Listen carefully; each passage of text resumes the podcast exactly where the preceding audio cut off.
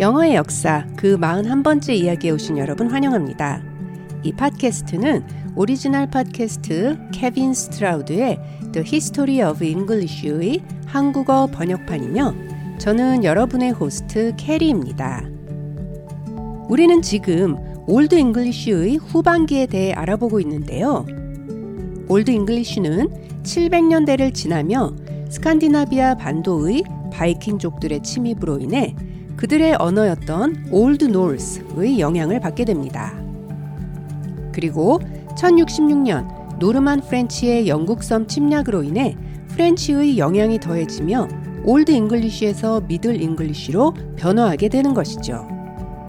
그리고 바로 이 Middle English가 우리가 현재 사용하는 영어의 진정한 전신이라고 할 수 있겠는데요. 그 말은 또한 Old Norse와 French가 끼친 영향으로 인해 Old English의 변화가 너무나도 컸기 때문이란 이야기와도 상통합니다.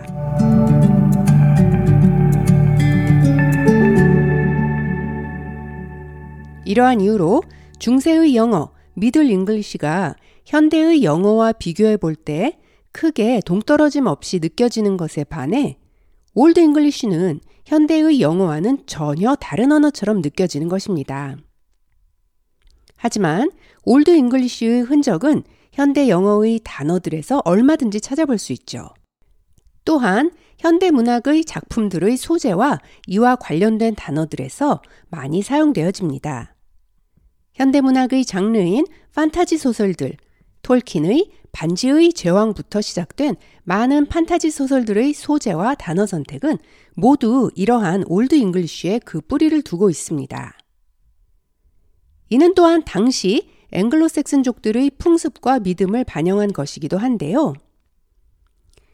당시 앵글로색슨족들을 위시한 Germanic 민족들은 몬스터 그리고 mythological creatures 즉 신화, 전설로 전해지는 인간이 아닌 존재들을 믿고 숭배했기 때문입니다. 그리고 주술, sorcery, 마술, witchcraft의 존재와 영향력을 신성시했죠. 이는 Old English 문학의 최고봉이라 여겨지는 베오울프에서도 잘 나타나는데요. 오늘 이야기에서는 이러한 앵글로색슨족들의 미신 숭배와 관련 현대 영어로 전해지는 단어들에 대해 알아보도록 하겠습니다. 그렇다면 우선 베어울프에 관해 살펴볼까요? 이 제목 베어울프 B-E-O-W-U-L-F가 무슨 뜻인지 먼저 알아보도록 하겠습니다. 이는 bear, B-E-O, 그리고 wolf, W-U-L-F 두 개의 단어를 합친 복합어로서 뒷단어 wolf의 뜻을 먼저 살펴볼까요? 현대의 관점으로 볼 때 이는 늑대, 즉 W-O-L-F, wolf라고 생각하기 쉽죠. 실제로 앵글로색슨족들 사이에서는 매우 흔한 이름이기도 하였습니다. 그들의 왕이었던 아델 울프는 noble wolf, 고귀한 늑대라는 뜻이었으며 현대 독일어의 이름 Wolfgang, W-O-L-F-G-A-N-G 에서도 그 모습을 찾아볼 수 있죠. 하지만 Old English 시대 이 wolf라는 단어는 늑대라는 뜻 이외에도 hunter, 즉 사냥꾼을 나타내는 말로도 쓰였습니다. 자, 그렇다면 wolf 앞에 붙은 bear는 무슨 뜻이었을까요? 이는 be, 벌을 뜻하는 말로서 beowulf는 벌을 사냥하는 사람, 즉 꿀을 찾아 사냥하는 bee hunter를 뜻했습니다. 그렇다면 어떤 동물이 꿀을 사냥할까요? 그렇습니다. 바로 bear, bear, 곰이죠. 즉, 베어울프는 곰을 비유하는 말이었던 것입니다. 실제 졸메닉 민족들의 신화에서 곰과 늑대는 특히나 중요한 비중을 차지하는 동물들인데요. 실제로 절메닉족들은 다른 부족과의 싸움에서 곰이나 늑대의 가죽을 뒤집어 쓰고 전쟁에 임했습니다. 그리고 이러한 각 부족의 남성들로 이루어진 집단을 Männerbund, 라고 불렀죠. 현대 영어로는 man, band, 즉 싸움을 할 수 있는 남자들의 연대라는 뜻인데요. 이 Männerbund의 이론을 Old Norse로는 Sven, S-V-I-E-N-N, Sven이라 불렀으며 이는 Old English의 sib, s-i-b, sib 와 동족어이기도 합니다.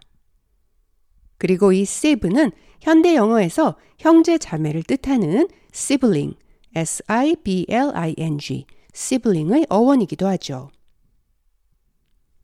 또한 다른 부족과의 싸움에 임하며 입었던 곰 가죽은 Old Norse로 berserker라고 불렀는데요. 이는 영어로 하면 bear shirt, 즉 곰 옷이라는 뜻이었습니다. 그리고 이 Old Norse의 단어 berserker는 현대 영어에서 용맹한 전사들을 뜻하는 berserker, b-e-r-s-e-r-k-e-r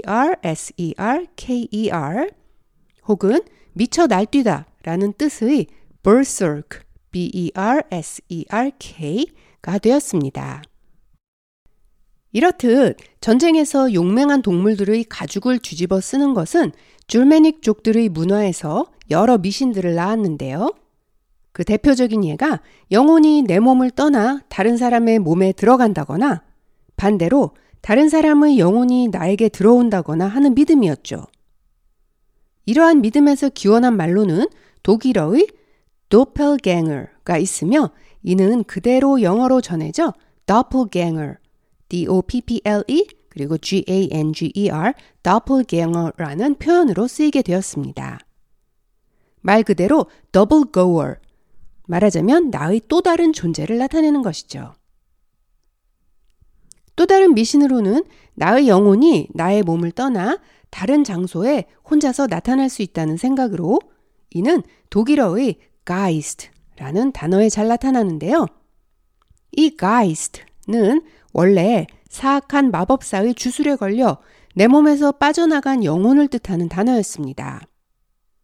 그리고 이는 Old English의 Gast, G-A-S-T, Gast가 되었으며 이것이 현대 영어의 유령을 뜻하는 Ghost, G-H-O-S-T가 되었던 것이죠.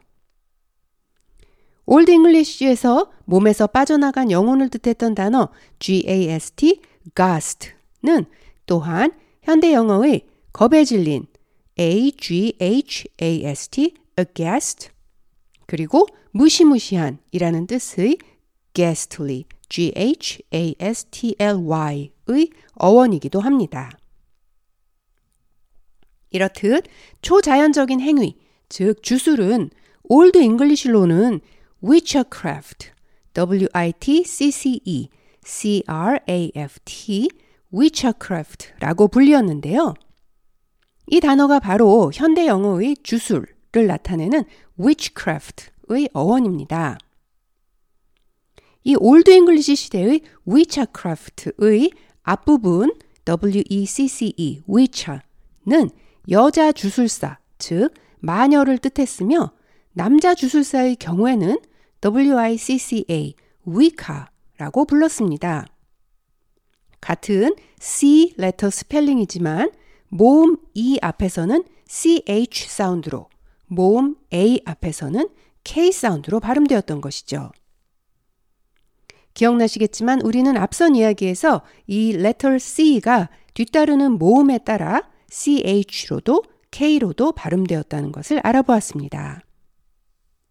그리고 이 남자 마술사를 뜻했던 WICCA, 위카 가 바로 현대 영어의 사악한이라는 뜻의 WICKED, wicked의 어원인 것입니다.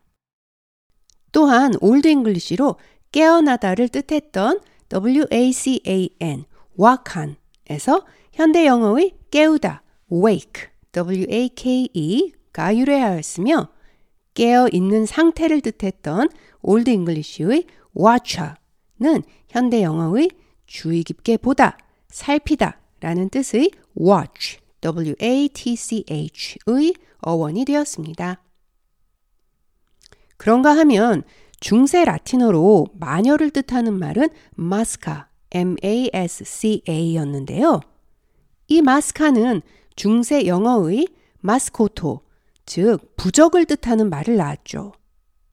그리고 이 마스코토가 바로 현대 영어의 마스코트, M-A-S-C-O-T, 마스컷이 된 것인데요. 예를 들면 올림픽의 마스코트 혹은 어떤 스포츠팀의 마스코트라고 할 때 그 마스코트가 바로 마녀가 주술을 행한 후에 주술의 의뢰인에게 지니라고 주던 부적이라는 말에서 기원한 것입니다. 우리가 마녀 witch 와 더불어 연상하는 단어는 아마도 주술사를 뜻하는 wizard, w-i-z-a-r-d, wizard일 텐데요.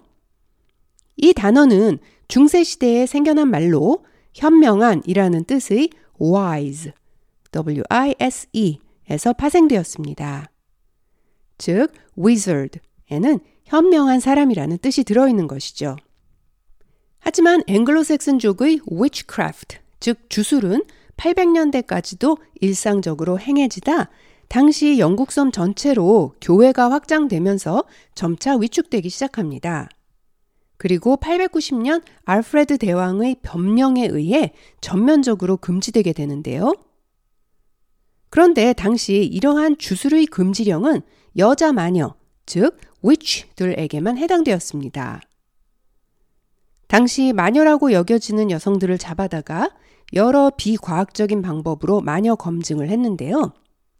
예를 들면 뜨거운 물에 손을 넣게 한다거나 발에 돌을 매달아 호수에 빠뜨려 본다던가 하는 여러 방법이 있었죠. 이러한 마녀 검증 방법을 Old English로는 ordeal, O-R-D-E-A-L 이라고 불렀습니다. 그리고 이것은 현대 영어에서 고난, 역경을 뜻하는 ordeal 같은 스펠링으로 ordeal이 되었던 것이죠. 또한 뜨거운 물에 해당 여성의 손을 넣어 마녀인지 아닌지 알아보던 것에서 유래한 영어 표현이 있는데요. 곤란한 지경에 빠지다 라는 표현인 누구누구가 hot water, 뜨거운 물, hot water에 있다. 즉, I'm in hot water 라고 하면, 아, 나 지금 곤란한 지경이야. 지경에 빠져 있어. 이렇게 표현할 수 있는 것이 바로 그것입니다. 당시 농경과 목축의 의지에 살아가던 사람들에게 가축은 인간의 생존의 절대적인 존재였습니다. 따라서 이러한 가축에게 내려진 신의 저주는 생사를 결정짓는 강력한 저주로 간주되었죠. 이렇듯 가축에게 내려진 저주를 Old English로는 blasting, b-l-a-s-t-i-n-g, blasting이라 불렀는데요. 이것이 현대 영어의 폭발을 뜻하는 blast, b-l-a-s-t, blast가 되었습니다. 그리고 이 blast는 현대 영어에서는 좋은 의미로도 그렇지 않은 의미로도 쓰이죠. 좋은 의미로는 having a blast처럼 신나게 놀고 있다 라는 의미로 그리고 좋지 않은 의미로는 blasted, 술에 취한 혹은 폭삭 망한 이러한 뜻으로 쓰이고 있습니다. 그런가 하면 우리가 잘 알고 있는 vampire, 흡혈귀는 동유럽 절메닉 계열 언어였던 슬라빅어로 witch, 마녀라는 뜻인데요. 그리고 vampire 중에서 가장 유명한 vampire는 아마 드라큘라일 텐데요. 이 드라큘라라는 단어는 사실 용을 뜻하는 dragon, D-R-A-G-O-N, dragon과 동조어입니다. 이 dragon은 원래 그리스어로 바다의 괴물을 뜻했는데요. 이것이 라틴어의 draco, D-R-A-C-O, draco를 거쳐 Old English의 draca가 되었다가 1066년 French의 영향으로 dragon으로 스펠링이 정착하게 된 것이죠. 그리고 Old English의 문학 작품 베어울프에서 베어울프가 물리치는 가장 강력한 상대가 바로 드래건인데요. 앞서 말씀드린 곰과 늑대와 더불어 용, 드래건은 Germanic mythology, 즉 Germanic 민족, 앵글로색슨족들의 신화에서 대단히 중요한 역할을 하였던 존재입니다. 이러한 이유로 드래곤을 포함 여러 괴물들을 차례대로 물리치는 베어울프의 이야기는 당시 앵글로색슨족들을 포함한 여러 Germanic 민족들에게 강력한 자부심을 부여했다고 여겨지며 이것이 바로 이 책이 바이킹과 French의 침입을 비롯 중세를 거치며 Old English로 쓰여진 대부분의 책과 문헌들이 불타고 파괴되어 갈 때도 이 베어울프는 필사가들, 즉 글을 써서 옮기는 사람들에 의해 살아남아 현대의 우리에게 전해지는 이유라 여겨집니다. 자, 이제 다음 시간에는 Old Norse와 더불어 Old English의 변화의 중요한 축을 담당했던 French의 역사와 그 영향에 대해 살펴보도록 하겠습니다. 지금까지 청취해주신 여러분 감사합니다. 다음 시간까지 안녕히 계세요.